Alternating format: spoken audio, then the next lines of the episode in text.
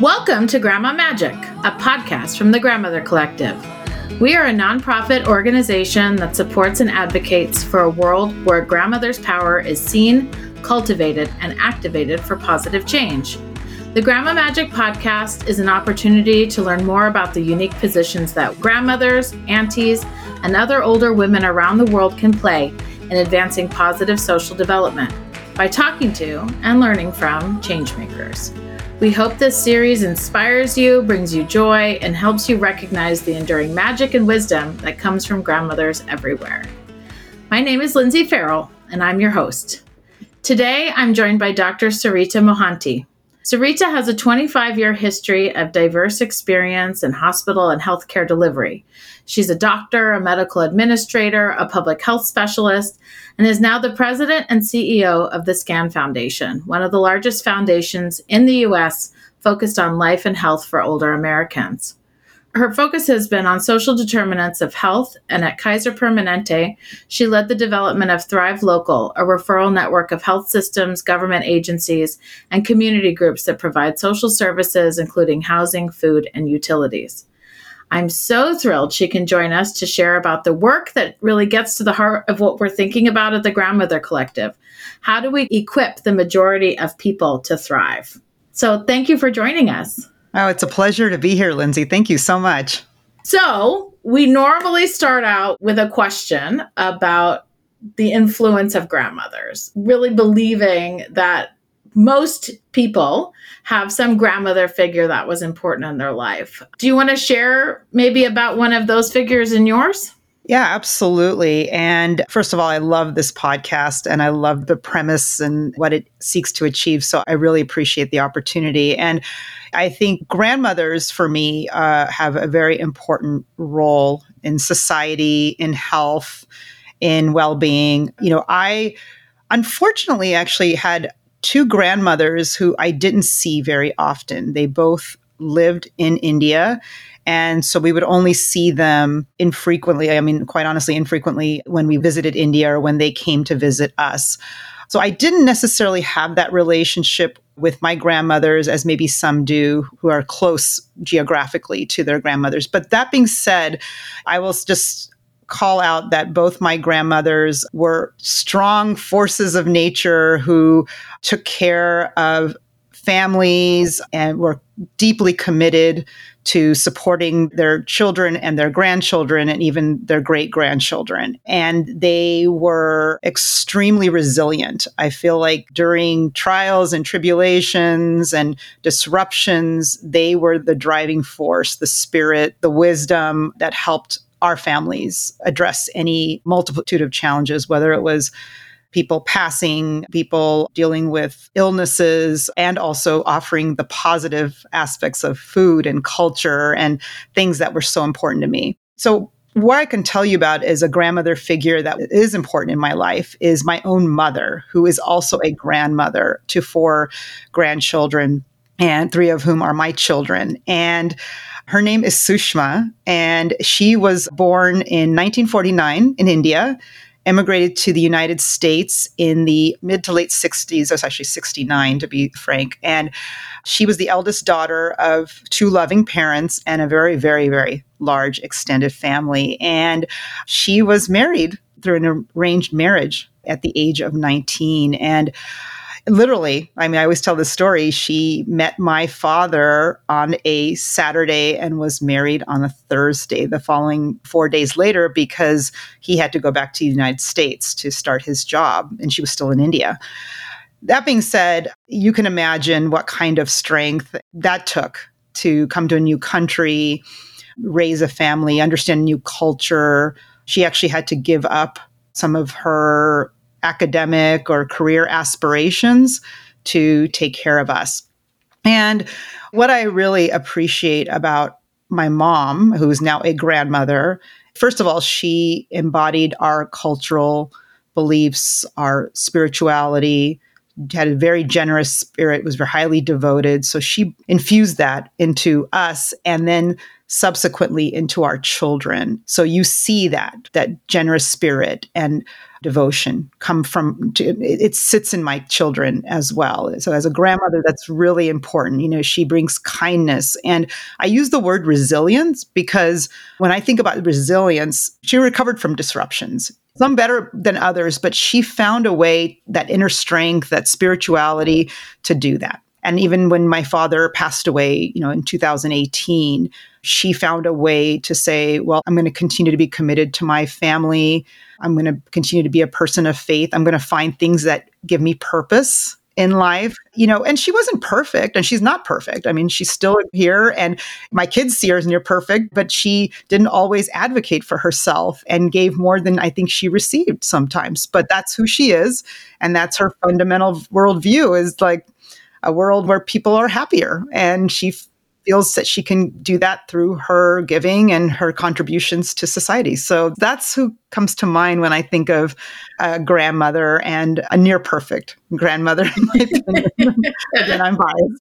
You know, it's so interesting. We had on our last podcast a woman really talking about the eldering process and how there's this line and that the gram it's almost like the mitochondrial dna actually someone talked about it really early on in our podcast that like she feels that because we're able to really track mitochondrial dna and it goes through the women that that culturally also seems to be a piece that's emerging. Like that that's really what's so special about the grandmother role is that you're basically seeing the line. And you can see it passed down through you through the children your children. You will be reflected in your children's children and etc etc in perpetuity. That there's just these inheritances i guess. It's genetic almost yeah. Yeah, that's really interesting. Yeah, I hadn't thought of it that way, but it, yeah, that mitochondrial DNA. so, okay, I guess we're pivoting to science. So, tell us about your background. You actually have pursued many courses of studies, so including at my alma mater, Boston University, where I think you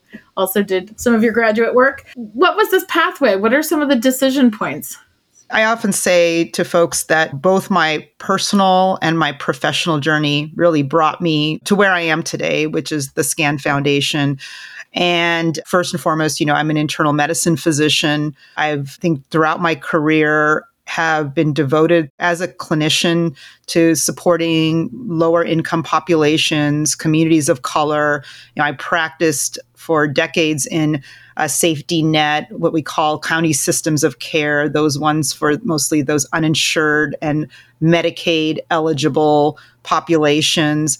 And I think what really, from the professional standpoint, really influenced my path was that as I started to recognize early on, even in medical school, when I was at Boston University, I trained at Boston Medical Center, was formerly Boston City Hospital, and I just started to see these grave systemic kind of inefficiencies and real poor coordination and integration of health especially for those who are most vulnerable, whether they're low income, whether they're a racial ethnic minority group, or even as, you know, now my working with older adults. So somebody asked me one day, like, what is your purpose? If you're looking at all of these, what do you want to do? And I said, my purpose is to improve the health and well being of those most vulnerable populations. And that's really, I think it was through my experiences. A great example is I was a third year medical student doing rotations at Boston City, Boston Medical Center. And we were at the kind of I would say tail end of kind of the early 90s of the AIDS epidemic and a lot of advanced AIDS because not everybody was getting all the treatments for HIV and particularly this was really predominant in communities of color and at Boston Medical Center we saw. And so I used to see people who would literally in these communities die in the hospitals because they had no social supports or they didn't have the means or income to be able to even allow them the opportunity to even die gracefully at home. And it was so heavily stigmatized too, right? So you also had people that families were not connecting with them.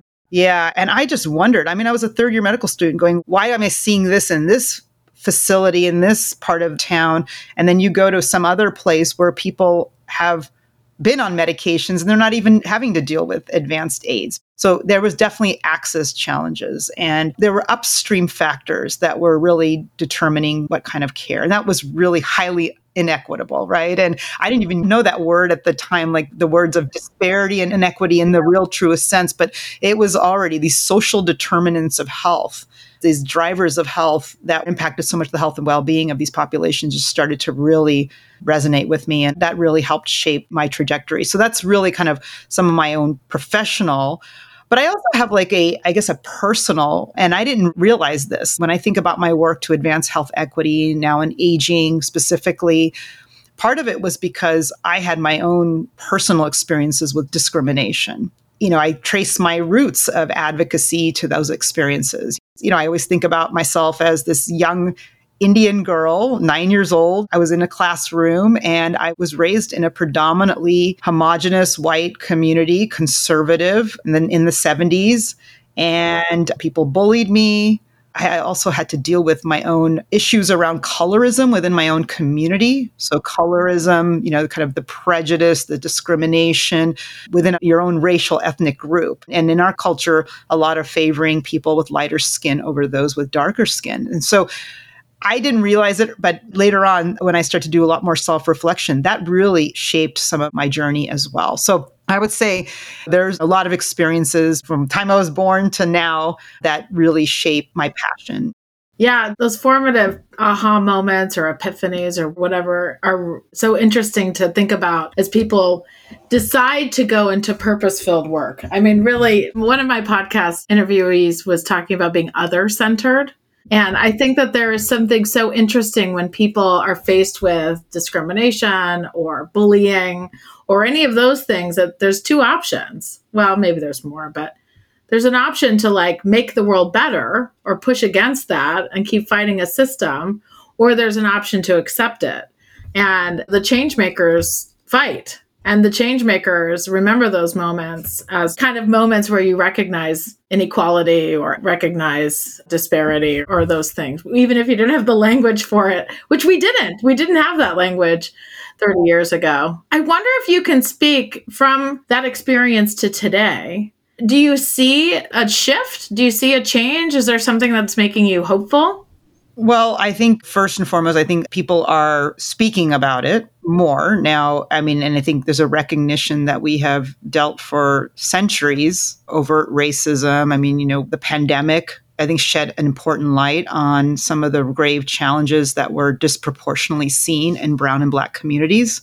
I think what happened with George Floyd and all of those experiences, I think, opened people's eyes to, okay, we got to do more and do it more effectively. And what we're doing right now is not enough, or we're not calling it out more intentionally. So there's a couple of things that I'm seeing, particularly in healthcare, and I can speak from a healthcare lens, that there is much more heightened recognition that we have not done enough as a healthcare system to address these inequities. And again, these examples being like the social determinants of health, things like how do we address poverty? How is poverty affecting the fact that people can't get proper housing? And proper health care and behavioral health, their access, you know, access to mental health services versus blaming the individual because you saw a lot of that and now it's more like no no there's definitely societal issues that we need to address so that's what has brought me hope i think i see more people understanding their own biases, being able to under, you know say we all have our own biases about what's going on. We're comfortable in our own cultures, but we need to be more curious and be empathetic and work with humility with other cultures. And I, I think I see more of that. I just feel like there's more recognition that we have to work with curiosity and empathy and humility. And I will say we have a lot of work ahead of us. This is a long, long journey. And there's definitely people who hear the word equity and sometimes start to have this reaction of like, we're using these words again. But I think these hot words, as somebody described them to me, let's find a way to ensure that we're showing actions that we are advancing health equity. What are the, even even these small steps we're taking? I think that's what we're starting to see more and more of these small steps that I mean, we had centuries of racism. It's going to take centuries, hopefully not that long, but it will take some time and we have to be mm-hmm. patient and we got to work hard and mm-hmm. effectively. Mm-hmm. Okay, so what is health equity? What does it mean? Well, I think when we think about health equity, we look at populations, individuals, communities that don't have the same level of fairness or just access to, in this case, again, I'll use healthcare to services because there's something that is disproportionately affecting them. So, as examples, we live in a society where there's still a lot of racism, and racism has definitely impacted the way people get access to care. For example, there's a lot of statistics about mothers who don't get proper prenatal or postnatal care or care during their pregnancies because of assumptions or biases. So we're seeing that. So there's things around poverty that are influencing. So I'll give an example. If you work in a system, healthcare system, and everybody gets a doctor, okay, in a community, but if somebody is a lower income in that community, they're going to have more challenges. Even if they have the same doctor, they may have more challenges getting those services because they don't have a refrigerator to put their insulin or they might not have air conditioning and so they're dealing with heat strokes. So that is what health equity is seeking to achieve is you need to bring people up so they all can access the same level of care. And so that is really what we're all working on to achieve. Yeah, equity is so interesting to explain to people. I used to use that cartoon that has the kids trying to look over the fence. They're different sizes, so they have a different ability to see. The resource that they're just given, it stops them from being able to see over the fence. So equality is giving everyone the same size block, and equity is adjusting for what people need right? Is that the same as in this instance? It's not enough to give everyone a doctor. It's we want to be trying to adjust for specific needs of individuals and communities. And communities, yeah, I would say yeah. individuals and communities. And we actually at the foundation commissioned some analyses that talked about the fact that Medicare beneficiaries are not all alike right? They all represent different races, ethnicities. They live in different areas of a state. You know, California, I'm based in California, so much variation. And they speak different languages and they vary in functional abilities. So that is exactly what you said that even if the state offers the same level of benefits, depending on where you live, for example, you're going to have inequities in how you get those benefits because of the fact that there's not enough doctors in your community to even get those services. So I can speak to the fact that there's this myth that aging goes back to not all Medicare beneficiaries are alike. The aging myth that once you age, aging is an equalizer, and it's not. That's another, I think, important thing to call out as well. Yeah, I'd love to hear a bit more about access to health for older generations? Where are some of these pieces? What are some insights you have about where we're having more challenges than in other places? I would say the first thing is the fact that we are seeing the demographic shift of older adults, meaning the global population is aging. And here in the US, too, larger proportion of older adults. We're seeing by 2035, we'll have more older adults than children in this country. And people are on average living longer. So, what we're finding is older adults and their families and their communities are not necessarily equipped to have all the services they need to age into their 70s, 80s, 90s.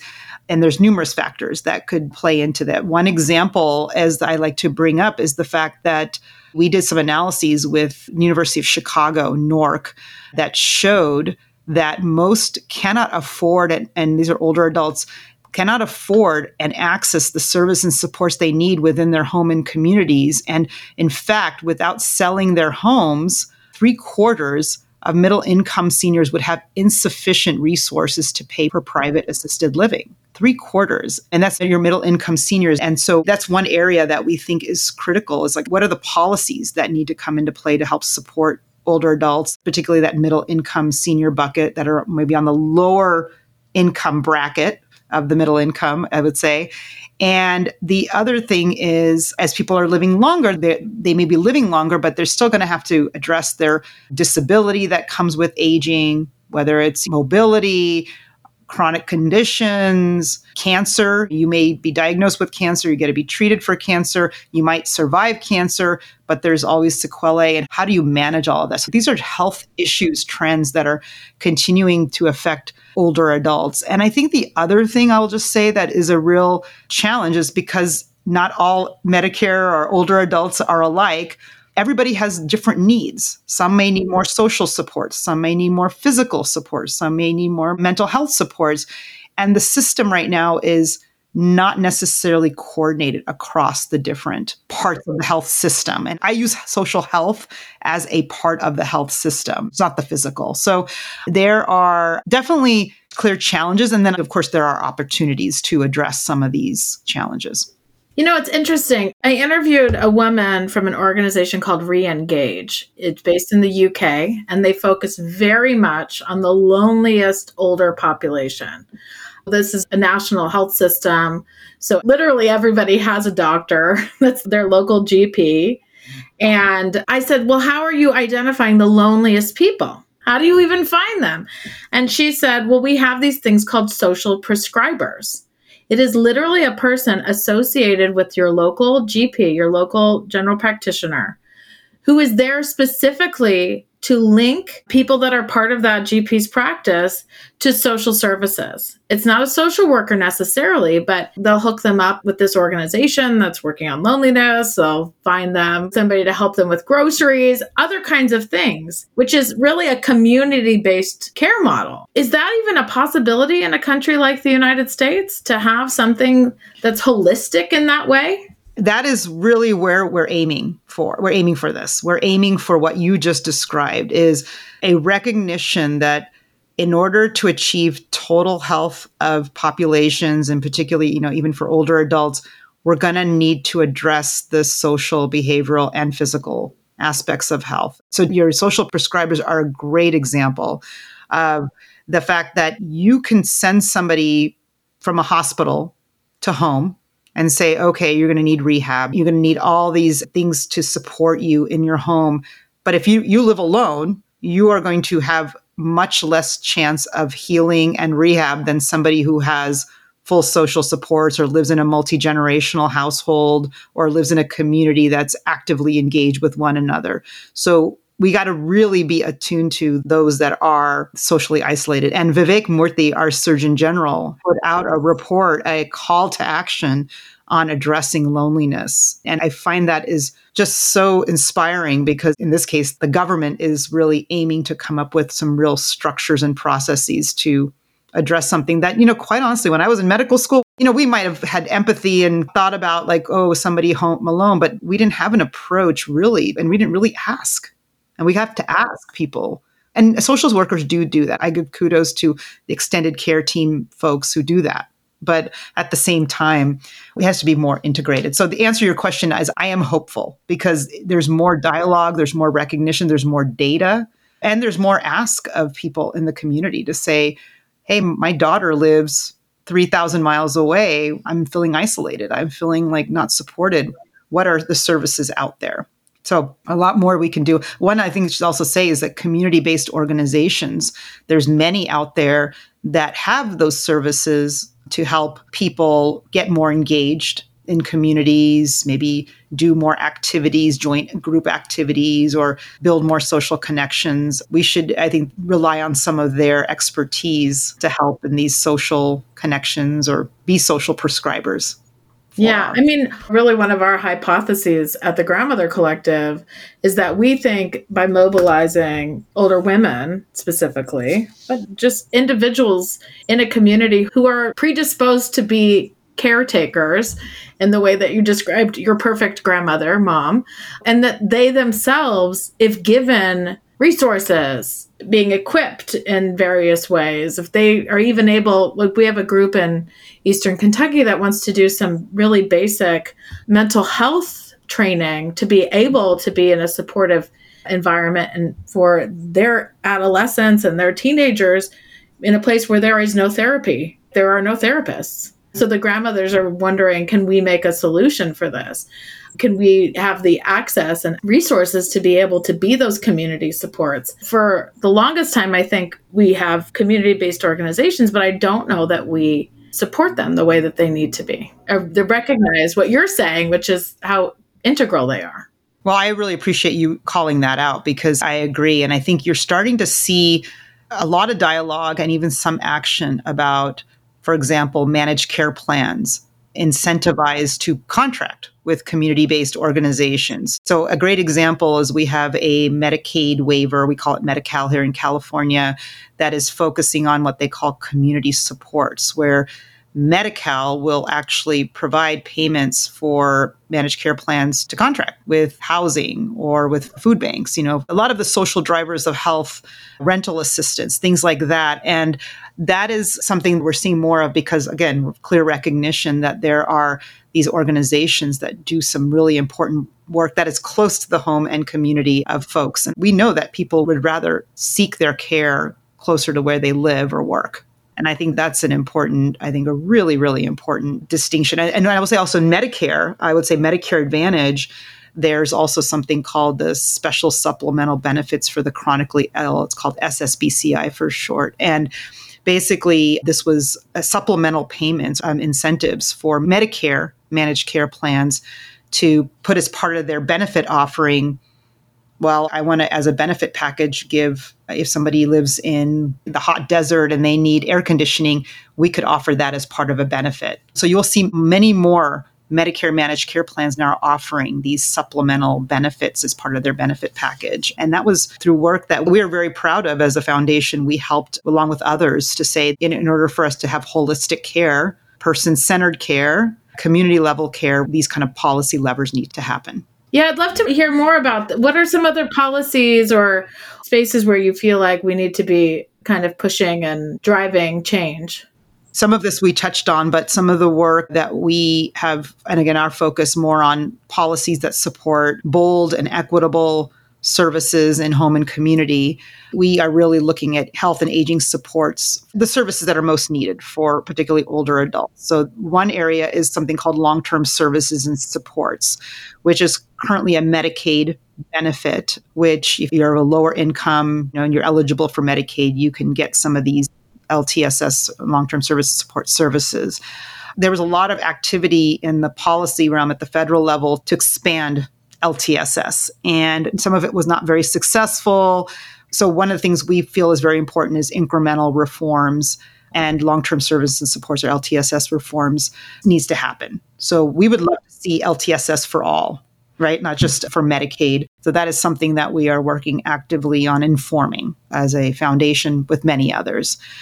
And the other thing that we are working on is something that we think is really important, which is the MPA, multi sector plans for aging. We think these are plans that can help states address challenges that we talked about today on this podcast. You know, these MPAs are blueprints for states to help their residents age well, and it will allow a state to actually have goals and objectives created that focus on the well being of not just existing older adults and individuals with disabilities, but also future aging generations. As an example, California has its own MPA that was commissioned or launched in 2021. So it's in its third year. And it is a 10 year blueprint that focuses on things on housing and health. It focuses on equitable aging for all. It has tenets of caregiving in it. There's five bold goals, there's 23 strategies.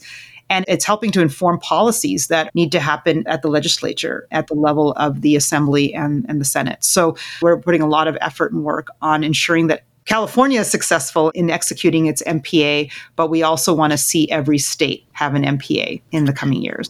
I think one of the things that I hear from folks is that everyone feels that the healthcare system is difficult to navigate, regardless of whether or not they have money and good insurance and whatever, that it, inherently feels unfair. regardless of your status.